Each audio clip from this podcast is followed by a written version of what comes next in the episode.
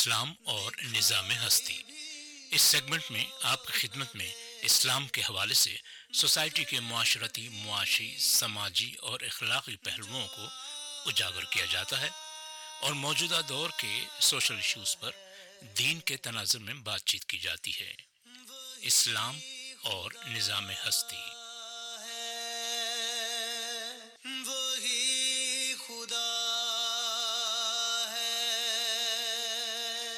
سامعین اس وقت ہمارے ساتھ موجود ہے محترمہ سیما رضا صاحبہ۔ السلام علیکم۔ وعلیکم السلام کیسی ہیں آپ؟ جی اللہ کا شکر۔ معزز سامعین امید آپ بخیریت ہوں گے۔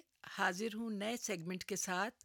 عنوان وہی ہے اسٹریس مینجمنٹ لیکن حل بتائیں گے دین اسلام کے تناظر۔ سامعین اسٹریس زندگی کے ساتھ جڑا ہوا ہے۔ اس کا تعلق زمانے سے نہیں زمانے قدیم میں بھی اسٹریس تھا اور زمانے جدید میں تو اسٹریس ہی اسٹریس ہے۔ ہاں نوعیت دونوں کی ڈفرینٹ ہے۔ سامعین، انبیاء اور اولیاء نے بھی اسٹریس لیا ہے۔ ہمارے حضور صلی اللہ علیہ وآلہ وسلم پر سورہ ادوحا کا نزول ہی اس وقت ہوا جب وہی میں چند روز کا وقفہ ہوا، جس کے باعث جس کے باعث آپ فکر مند ہوئے اسی طرح سامعین، بی بی مریم جب لیبر پین سے گزری تو آپ نے اسٹریس میں جو کلمات ادا فرمائے وہ قابل غور ہیں۔ لاسٹ سیگمنٹ میں میں نے سیلف اسٹریس مینجمنٹ کے دنیاوی گر اور علاج پر بات کی تھی۔ سامعین، آج میں آپ کو یہ بتاؤں گی کہ اسلام اس سلسلے میں ہماری کیا رہنمائی کرتا ہے۔ ہمارے دین کے مطابق یہ مصیبتیں، یہ آزمائشیں اللہ تعالیٰ کفارہ قرار دیتا ہے آخرت کی آزمائش سے۔ مومن کی آزمائشیں اس کے گناہوں کا کفارہ بن جاتی ہیں۔ اس کے گناہوں کی پاداش اسی دنیا میں دے کر اسے دھو دیا جاتا ہے، پاک کر دیا جاتا ہے۔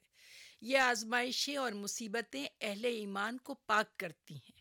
تو ذرا سوچئے کہ اگر یہ عقائد ہمارے ہیں تو کیا دنیا کی کوئی بھی مصیبت ہمیں افیکٹ کر سکتی ہے؟ نہیں، ہرگز نہیں۔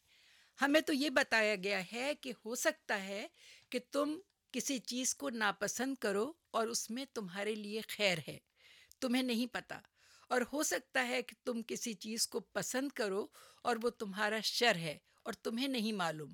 اللہ جانتا ہے اور تم نہیں جانتے۔ ذہن کا کوئی تعلق نتیجے سے نہیں ہونا چاہیے۔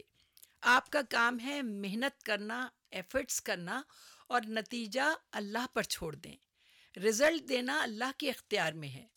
سورہ مومن میں پروردگار عالم اپنے حبیب سے مخاطب ہے، کیا آپ اپنے آپ کو اس صدمے سے ہلاک کر لیں گے کہ یہ ایمان نہیں لا رہے؟ حضرت نو نو سو پچاس سال دعوت دیتے رہے ہیں۔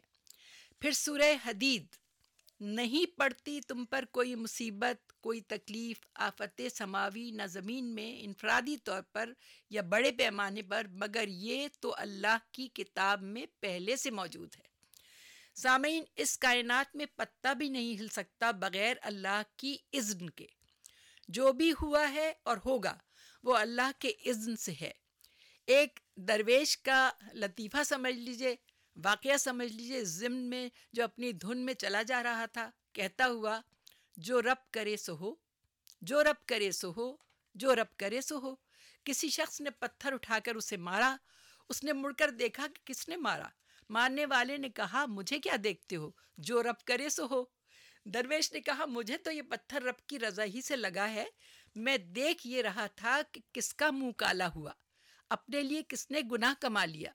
سامعین، دوسری تکلیفیں وہ ہیں جو خود کردہ اپنے ہاتھوں سے خریدی ہوئی ہیں۔ سورہ شورا، جو جو مصیبت بھی تم پر آتی ہے انسانوں، وہ تمہارے ہاتھوں کے کرتوتوں کی وجہ سے آتی ہے جبکہ اللہ ہمیں معاف بھی کرتا رہتا ہے۔ ہر غلطی پر ہمیں نہیں پکڑتا، وہ بہت رحیم و کریم اور بخشش والا ہے۔ لیکن یہ کہ یہ جان لو کہ ایک مصیبتیں وہ بھی ہیں جو تمہارے اپنے ہاتھوں کی کمائی ہیں۔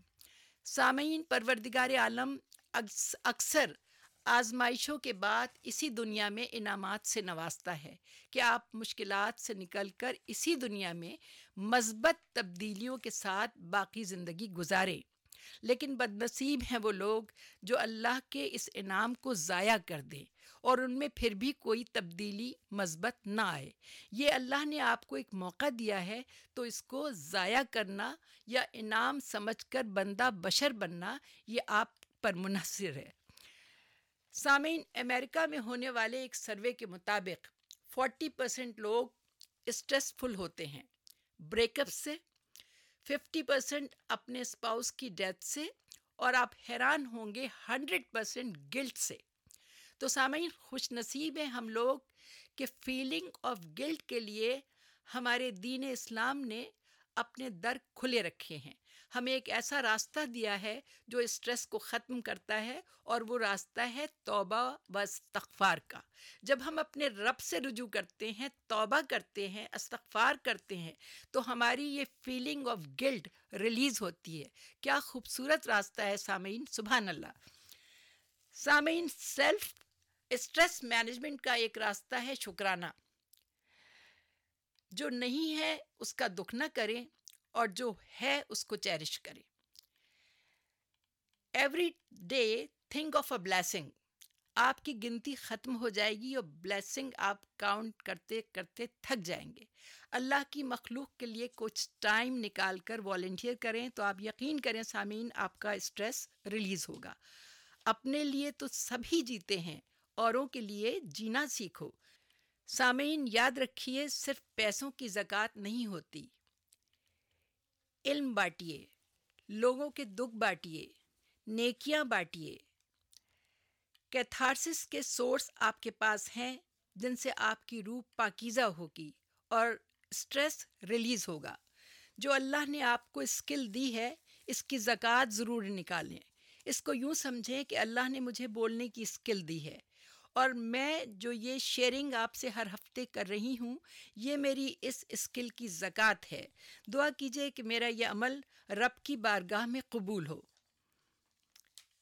سامعین، یہ دنیا آزمائش ہے، امتحان ہے، فتنہ ہے، جس کا مطلب ہے کہ یہ دنیا اللہ تعالیٰ نے انسان کو آزمانے کے لیے بنائی۔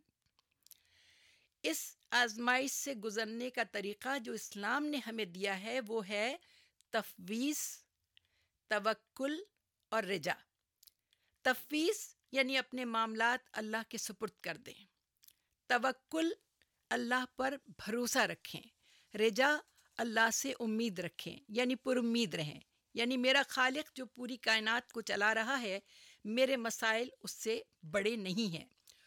اور اس صبر کے نتیجے میں آپ کے درجات بلند ہوتے جاتے ہیں۔ تو یہ صبر بہت بڑی کامیابی ہے اگر انسان کو حاصل ہو جائے۔ سامعین، دکھ ہمارے اختیار میں نہیں، جو چیز اس کے مقابلے میں ہمیں برداشت عطا کر دے، وہی اس کا علاج ہے۔ اسلام ہمیں صبر و رضا اور برداشت کی تلقین کرتا ہے، جس پر عمل پیرا ہو کر بآسانی، مصیبتوں اور پریشانیوں سے ہم نکل سکتے ہیں۔ سامعین، مصیبت، پریشانی اور غم، یہ سب کیا ہیں؟ غور کیجیے تو معلوم ہوگا کہ مصیبت، آفت یا پریشانی کا تعلق زمانے حال سے ہے، جو ہمارے مستقبل پر بھی اثر انداز ہوتی ہے۔ اور غم کا تعلق ہمارے ماضی سے ہے، جس کا اثر ہمارے حال پر بھی ہوتا ہے۔ اسلام کی روح سے مصیبت اور پریشانی یا آنے والی آفت میں ہمیں تفویض، توکل اور رجا کا حکم ہے۔ اور غم میں ہمیں صبر اور برداشت کی تلقین ملتی ہے۔ سامعین، کچھ چیزیں ایسی ہیں جو دنیاوی، نفسیاتی اور سماجی ماہرین اور اسلام کی تعلیمات میں مشترک ہیں یا کامن ہیں اس اسٹریس سے نپٹنے کے لیے۔ مثلا کمیونیکیشن دنیاوی ماہرین نفسیات کا کہنا ہے کہ آپ کی زندگی میں ایک دو افراد ایسے ضرور ہونے چاہیے جن سے آپ اپنا دکھ سکھ شیئر کر سکیں، جن کے سامنے آپ اوپن ہو سکیں اور وقت پڑنے پر ان سے کمیونیکیٹ کر سکیں۔ اب آئیے سورہ فاتحہ کی طرف، جو ہم دن میں دس بار اپنی نمازوں میں پڑھتے ہیں اور جو ہم پر لازم ہے جس کے بغیر ہماری نماز قبول نہیں۔ سامعین، سورہ فاتحہ دراصل کنورسیشنل بیسڈ ہے۔ فرسٹ ہاف میں ہی is talking to us our Allah and second half میں وی آر ٹاکنگ ٹو ہم پہلے ہم اسٹیبلش کرتے ہیں کہ وہ رحمان و رحیم ہے، مالک یوم الدین ہے، پھر ہم کہتے ہیں ایا کا نابدو و ایا کا نستعین. تو سامعین، ہمارا بہت قریبی تعلق اپنے رب سے خود بخود قائم ہو جاتا ہے اور ہمارا اسٹریس اس کمیونیکیشن سے ریلیز ہوتا ہے۔ یہ اتنی خوبصورت بات ہے کہ اگر سمجھ کر پڑھیں تو آپ کے سارے مسائل خود بخود حل ہو جائیں۔ پھر سامعین، ہمارا اسلام بھی ہمیں زور دیتا ہے بیلنس لائف اسٹائل کا، جس میں ہمارے اوقات کو چار حصوں میں تقسیم کیا گیا ہے۔ سلیپ یعنی ہمارا سونا آفس یا ورک حلال انٹرٹینمنٹ اور عبادت۔ یہ ہمارا توحیدی لائف سٹائل بتایا گیا ہے۔ سامعین، اسلام میں حسن اخلاق پر بہت زور دیا گیا ہے۔ اگر آپ کا اخلاق اچھا ہے، تو سامنے والا مجبور ہوگا آپ کو رسپیکٹ دینے پر۔ پھر تحفے دینے سے محبتیں بڑھتی ہیں ٹائز مضبوط ہوتی ہیں۔ یہ سب اسلامی اقدار ہیں جو ہمارے موٹیویشنل ٹولز ہیں۔ پھر کھانا کھلانا، لوگوں کی توازے، دکھ سکھ میں کام آنا، یہ سب اسلامی اقدار ہیں جو ہماری سیلف مینجمنٹ میں ہمیں ہیلپ آؤٹ کرتی ہیں اور ہمیں اسٹریتھن کرتی ہیں۔ جب اندر سے مضبوط ہوتے ہیں اعلیٰ اسلامی اقدار کی بدولت، تو ہم بکھر نہیں سکتے، سامعین ہم ٹوٹ نہیں سکتے، لیکن شرط ہے کہ ہم ان پر قائم رہیں۔ سامعین، آخر میں میں یہ کہوں گی کہ اگر دو باتیں آپ اپنی زندگی میں شامل کر لیں اور جم جائیں، پہلے نمبر پر توحید یعنی اللہ موجود ہے اور ہمیں دیکھ رہا ہے۔ دوسرے نمبر پر سیلف مینجمنٹ جو اسٹریس کی کی ہے۔ تو یقین جانے یہ دنیا جنت بن جائے اور سارے جھگڑے، سارے فساد حل ہو جائیں۔ تو آئیے اپنی زندگی میں دونوں باتوں کو شامل کریں اور پرسکون زندگی گزاریں۔ اللہ نگہبان۔ وہی خدا۔